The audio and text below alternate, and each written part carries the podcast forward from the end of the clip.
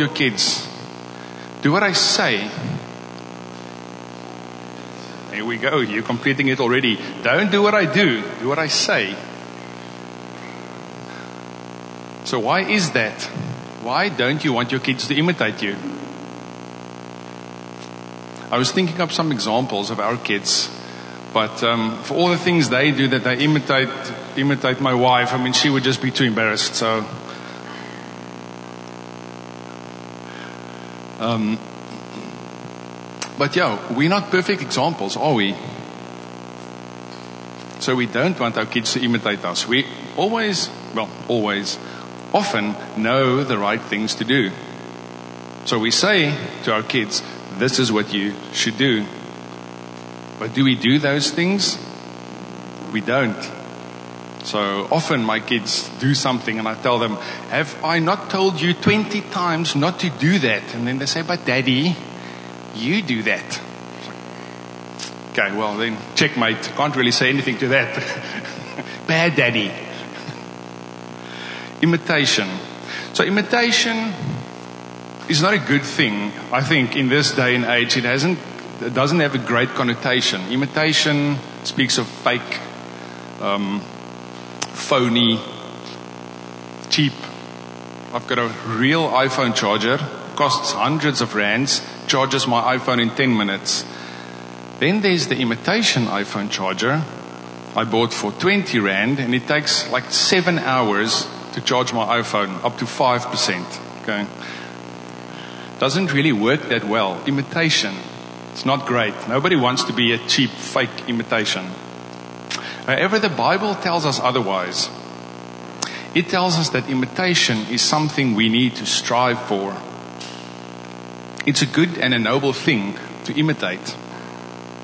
There are 12 verses in the New Testament where we are called to imitate or be imitators. So let's look at one scripture in particular where Paul calls us to be imitators. Ephesians 5 verse 1. Therefore, be imitators of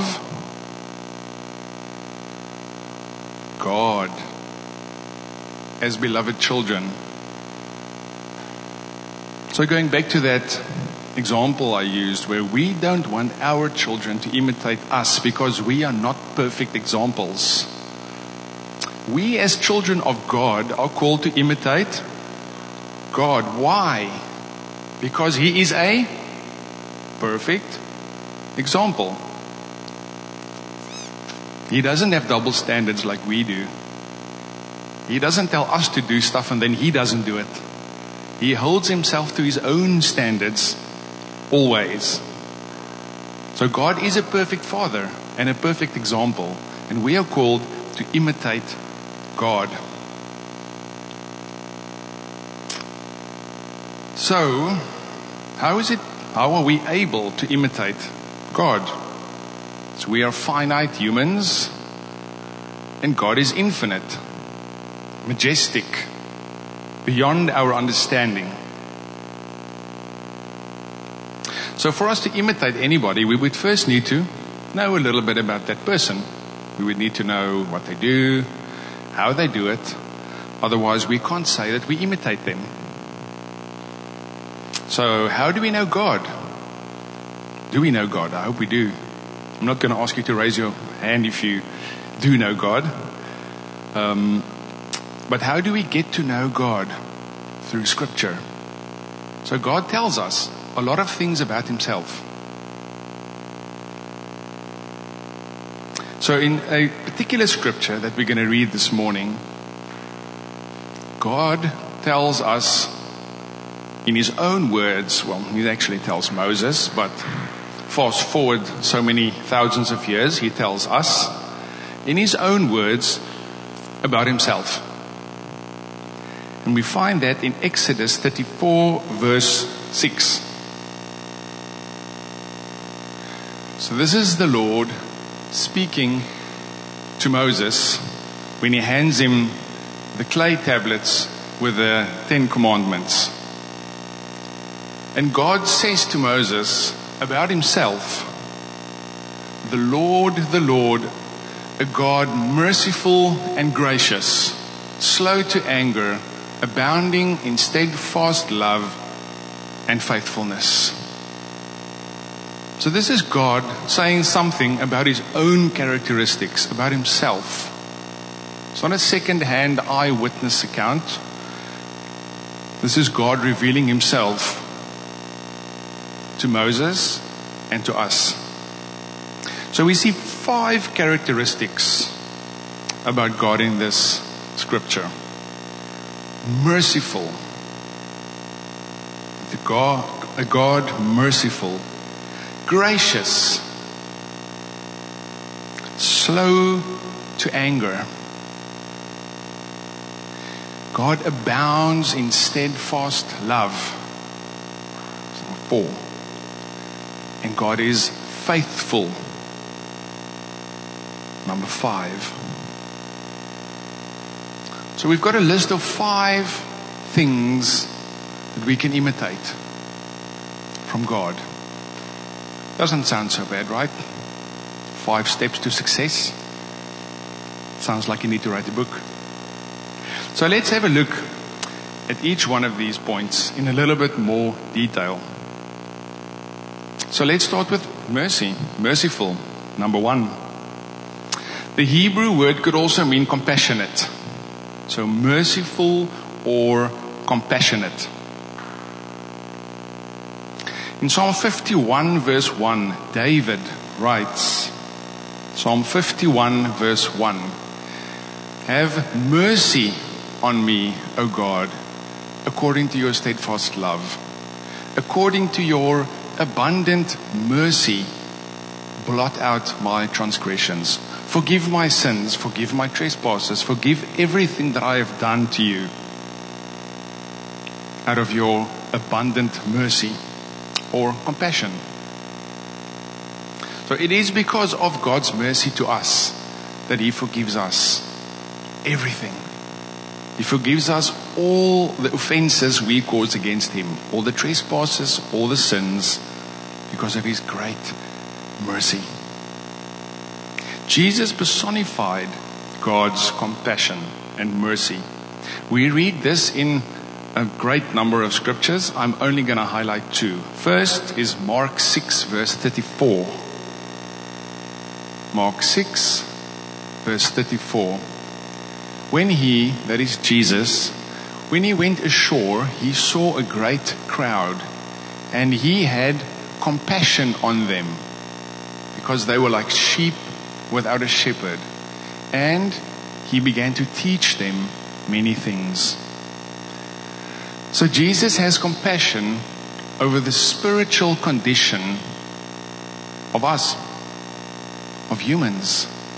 He has compassion on us. He had compassion on them because spiritually they were like sheep without a shepherd. And he began to teach them. He began to help them because he had compassion. Next verse, Matthew 20, verse 34. Matthew 20, verse 34. And Jesus, in pity, in compassion, touched their eyes and immediately they recovered their sight and they followed him. So Jesus walked by, there was a number of blind beggars, and he had compassion on them. My version, it's also the ESV, but this is an older ESV translation, it says, um, So Jesus had compassion on them. Just substitute pity with compassion. It's the same root word.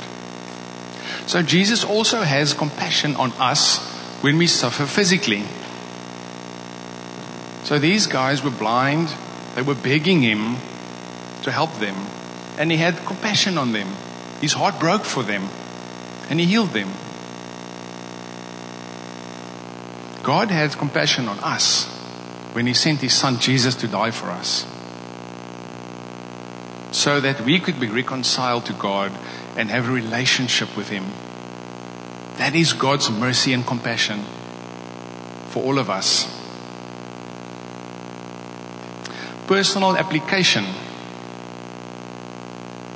Do you imitate God's merciful, compassionate character? each one of you ask, this is questions you need to ask yourself. So write them down, pray about them. Do you imitate God's merciful, compassionate character? Do you have compassion on those around you who may be suffering, either spiritually or physically?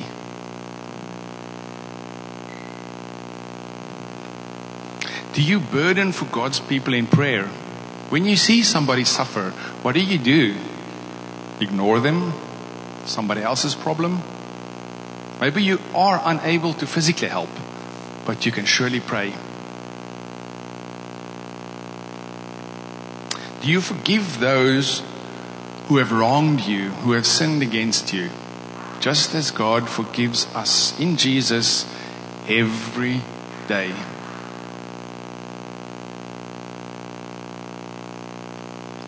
Point number two. Are you keeping time, William? Shall I talk faster? Okay, let me go. Grace. Okay, point number two is grace. Um, I'm, I'm going to speed it up. Like YouTube video, 1.5. Um, yeah. Now, you can see who watches YouTube videos on 1.5 speed to just get through it quicker. Eh? Um, number two, grace. God's grace.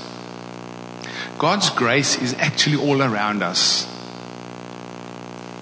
If we open our eyes and we ask the Lord, we will see His grace in everything. Every little thing around you, everything you have, everything is God's grace.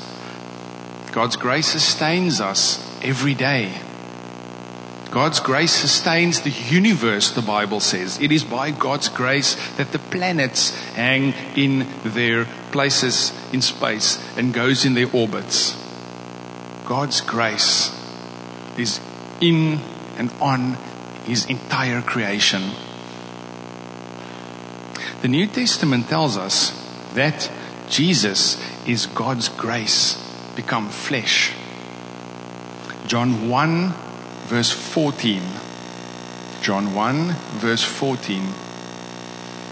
And the Word became flesh, that is, Jesus became flesh and walked this earth. And the Word became flesh and dwelt among us. And we have seen His glory, glory as of the only Son from the Father, full of grace and truth. Jesus is the embodiment of God's grace towards us. Now, this is an amazing scripture. Well, I thought so. I'm pretty sure I've read this many times before, but it's never stood out for me until now, which is the next one, Isaiah. Just look at this. Just the first part. Therefore, the Lord waits to be gracious to you. Who has ever seen that verse? Who has ever seen or who knows that the Lord is waiting to be gracious to you?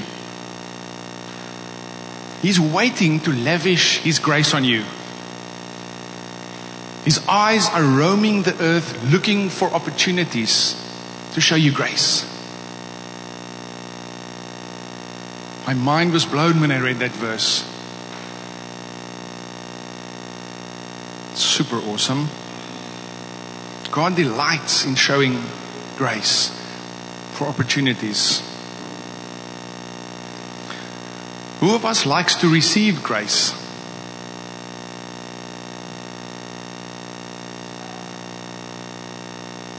Do we extend grace in equal measure? Not so many hands now. My hand is also not up. It is only because of God's grace that we are saved from sin and that we are called His children. He extends His grace to us when we are wholly and totally undeserving. So God's grace must be our measuring stick. The amount of grace I receive from God is the amount of grace I need to extend. Can I get an amen? difficult. But isn't that true? The amount of grace that I receive from God is the amount of grace I need to extend. I mustn't extend the grace that somebody else deserves. For who determines what a person deserves? Is it by my yardstick? Is it by my judgment?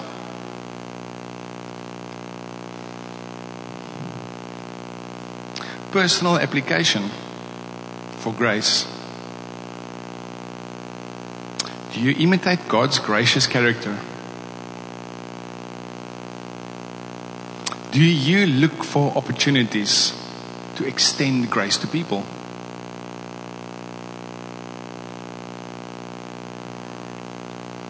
Do you extend grace as freely and in the same measure as you have received it? Let's face it, we have received immeasurable bucket and bucket loads of grace from God. And we didn't deserve any of it. We didn't deserve for Jesus to die for us. But yet He did.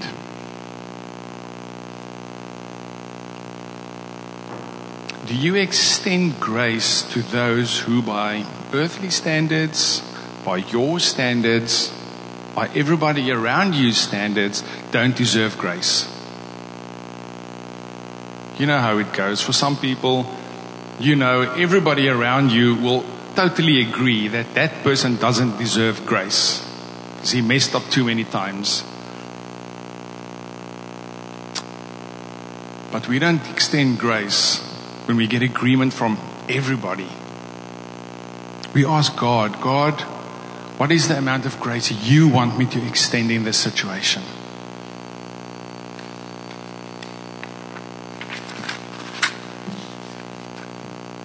Number three, slow to anger. In Hebrew, could also mean long suffering or patient. Now, this characteristic of God goes hand in hand with His graciousness. Because He is full of grace, He doesn't anger easily. He is slow to anger. He is patient with us. He is long suffering with us. Somewhere I read this, and it was also quite a cool thought. God is on a rescue mission. He's not out on a mission to kill us. We're not the enemy. And he's sending his troops out to kill us and destroy us. God is on a rescue mission. We're all hostages. And he is coming to rescue us. And that is why he sent his son Jesus, so that we could be rescued from our sin, rescued from eternal death, damnation, and destruction. Because that is where we're headed if we don't have Jesus.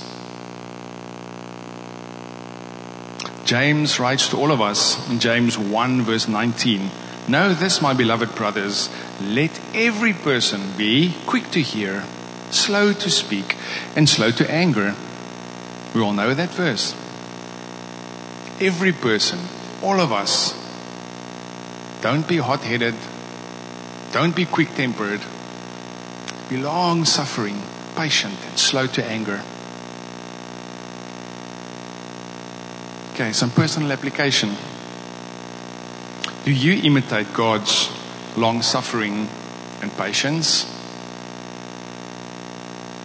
Are you on a rescue mission to those around you, or are you out to judge them? Are you ready to show the world what godly long suffering and patience looks like in the middle of all kinds of bad circumstances? Because we all face life's storms and tough situations. But are you ready to demonstrate long suffering and patience in the middle of those circumstances? Are you slow to anger? Point number four abounding in steadfast love. In Hebrew, it could also mean kindness. God abounds in steadfast love. He abounds in kindness. In the book of Ruth, we read how Ruth, her husband dies, and her mother in law, Naomi, heads back to Israel, and Ruth is a Moabite. And she says to Naomi, I will follow you wherever you go. I swear my allegiance to you, and I will still be as a daughter to you, even though I'm leaving my own country and going to a foreign land where I have no inheritance and I know absolutely nobody except you. So that is an example of this kind of steadfast love. It speaks of unconditional love, of absolute loyalty, and of lavish generosity with your love. God's steadfast love is an enduring love. It endures hardships and it continues loving. It is a non-reciprocal love. It doesn't count us loving him back. He still loves us even though we don't love him back. The Bible says he loved you before you loved him. It continues loving despite the cost. And it continues for all eternity. God's love never ceases.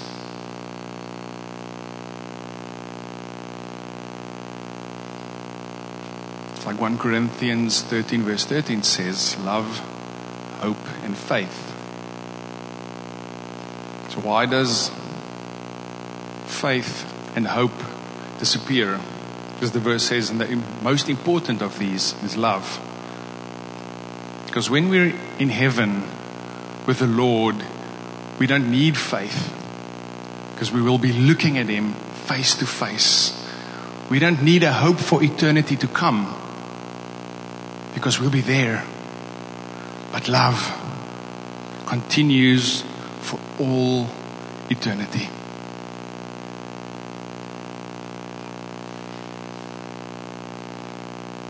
Again, God's steadfast love to us was demonstrated in the person of Jesus. You see how everything points to Jesus? Jesus willingly left his throne in heaven to die for us on this earth as a man.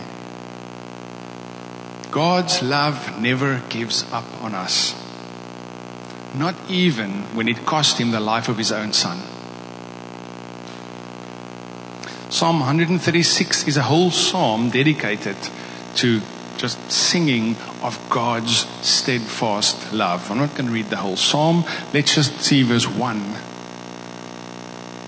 Give thanks to the Lord for he is good. His steadfast love endures forever. Personal application time. Do you imitate God's steadfast love? Oops, clean up on L2. Alles alright, okay.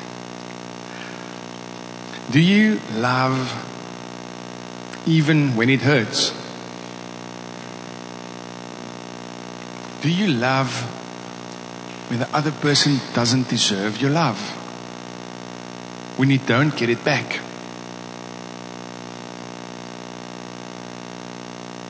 Do you continue loving despite the cost?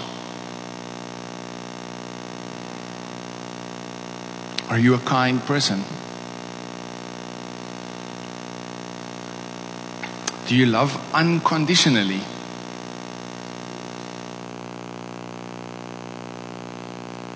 You continue to love when people offend you or hurt you?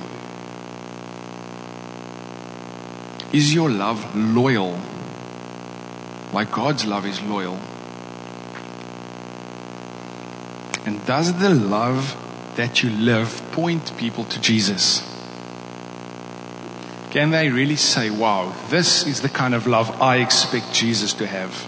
I can see Jesus in the way that you love. Okay, only seven more pages to go. We're almost there. Hope your roasts are in the oven. Number five, faithful. Almost done. Last one. Faithful. The Hebrew word could also mean truthful, trustworthy, or stable. So God is faithful by nature. He is faithful to himself. He's faithful to his own word. I said that when I started the message. So God cannot lie. Therefore, he is faithful to each and every single promise that he has made in scripture. And Jesus is the fulfillment of God's promise of redemption. God promised Israel redemption over a number of generations, and Jesus is the fulfillment of that promise. And Jesus himself also embodied faithfulness. As he was faithful, scripture says, he was faithful even unto death on a cross. He was faithful to the point of his own death. And even when he didn't want to go through with it, and in the Garden of Gethsemane, he sweated blood and he pleaded with God, let this cup pass me by. But still, your will be done. Your will be done. Not my will.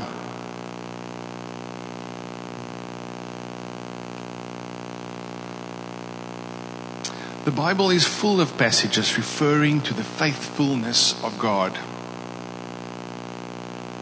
And even when our circumstances seem to totally contradict the Bible promises, we must still choose to believe that God is faithful.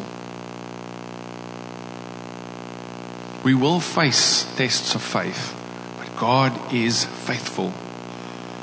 He will never leave us nor forsake us. Personal application. Do you imitate God's faithfulness to those around you? Are you trustworthy? Is your yes your yes and your no your no? Are you stable in your ways as you follow Jesus?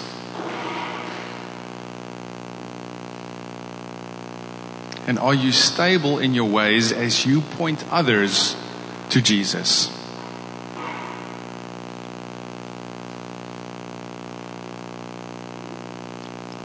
Says in the Bible, I think in Ephesians, I don't have the scripture.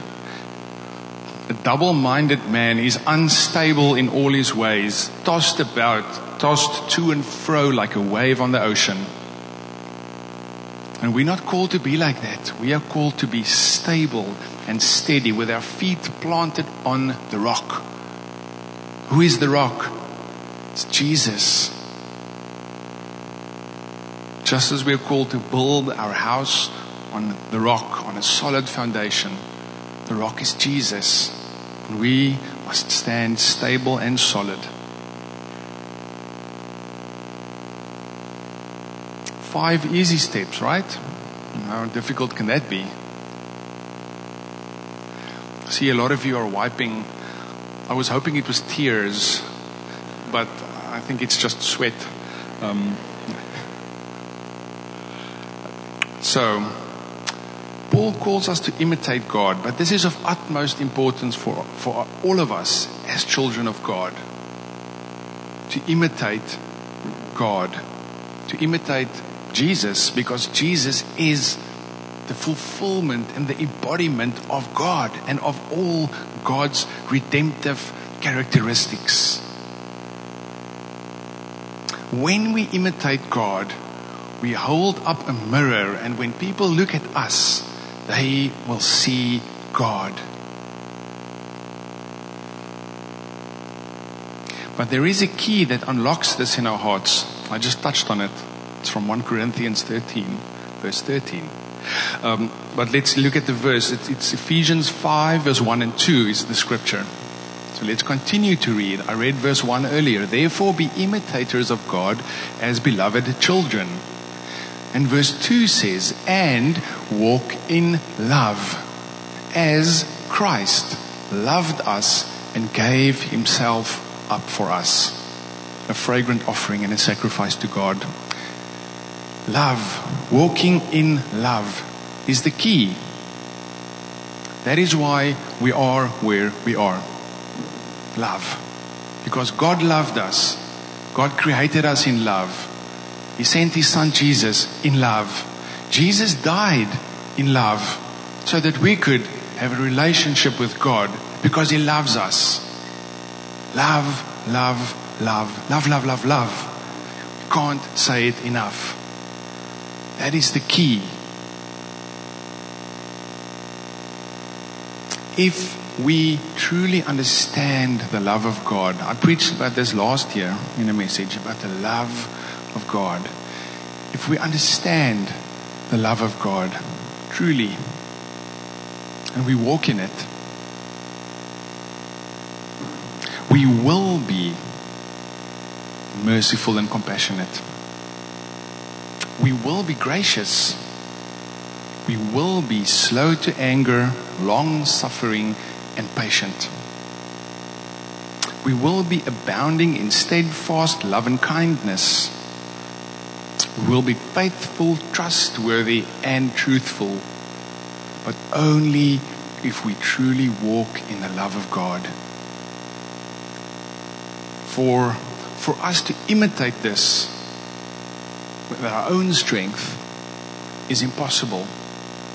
We need the love of God. So, for those personal application points that I mentioned at, the, at each of those five characteristics, I would like you to take that home with you and go and pray about them and see what the Lord reveals to you about those five characteristics. What, what He wants to tell you or show to you, point out in your life about those five characteristics. Are you merciful? Are you gracious? Are you slow to anger? Are you abounding in love? And are you faithful, trustworthy, and steadfast? And just remember, we're all a work in progress. Nobody is perfect. God is calling us forward. On a road of sanctification, He says, Be holy as I am holy. But that is a lifelong journey.